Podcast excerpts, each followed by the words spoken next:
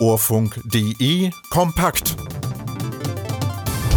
Nachrichten aus der Behinderten- und Sozialpolitik mit Stefan Müller.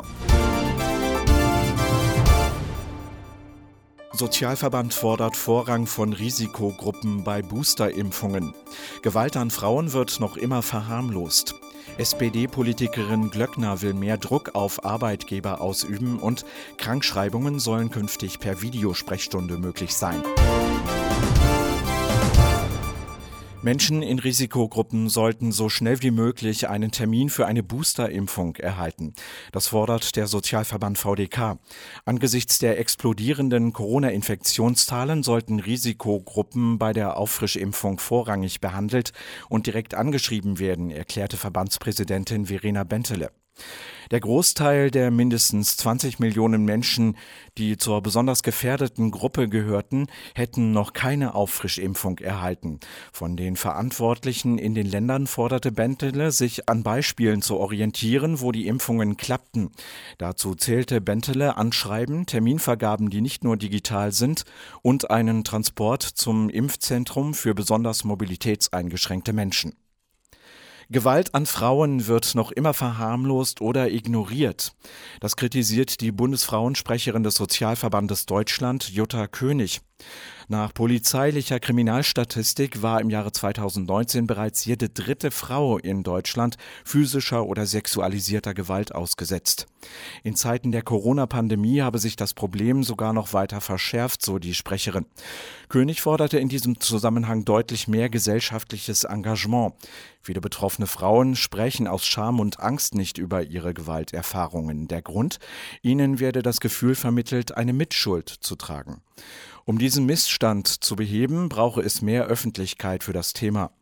Betroffene Frauen müssten wissen, dass sie nicht alleine seien und dass es Auswege aus der Gewalt gebe. Auch Familien, Freunde und Nachbarn müssten wissen, an wen sie sich bei berechtigten Anzeichen von Gewalt wenden können. Die bisherige behindertenpolitische Sprecherin der SPD im Bundestag, Angelika Glöckner, spricht sich für eine vierte Stufe der Ausgleichsabgabe für Arbeitgeber aus. Damit will sie den Druck auf Unternehmen erhöhen, mehr Menschen mit Behinderungen einzustellen, erklärte sie in einem Kobinet-Interview. Für den Fall, dass sie behindertenpolitische Sprecherin ihrer Fraktion bleibe, seien für sie unter anderem die zwei großen Themen Barrierefreiheit und Inklusion wichtige Anliegen.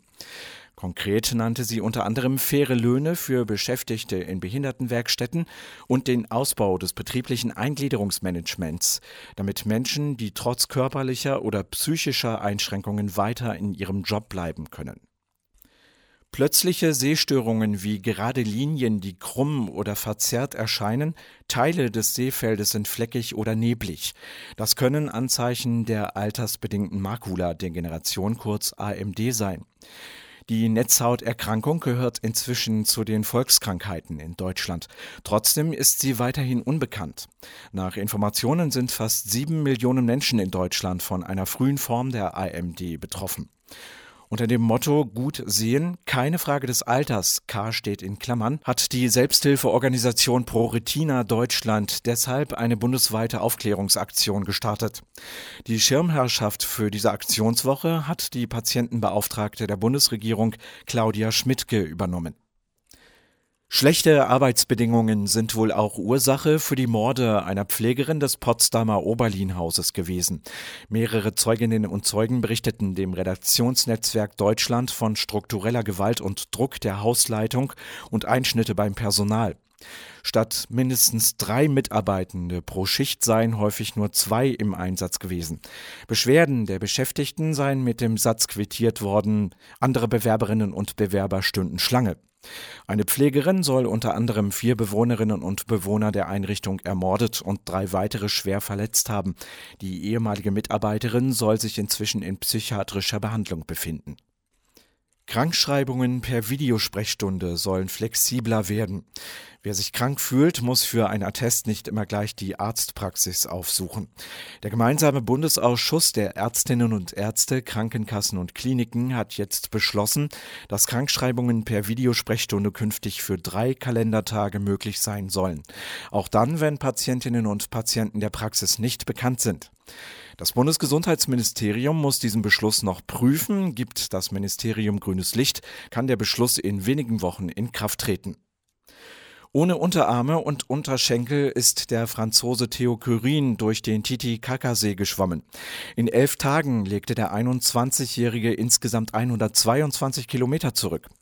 Der Paralympics-Athlet will mit dieser Aktion auf die Umweltverschmutzung in den Seen durch Schwermetalle aufmerksam machen. Und das waren die Meldungen Redakteur und Sprecher Stefan Müller. Diese Nachrichten stammen unter anderem aus dem Infopool der Kobinet Nachrichten von Horus Aktuell und DBSV Direkt.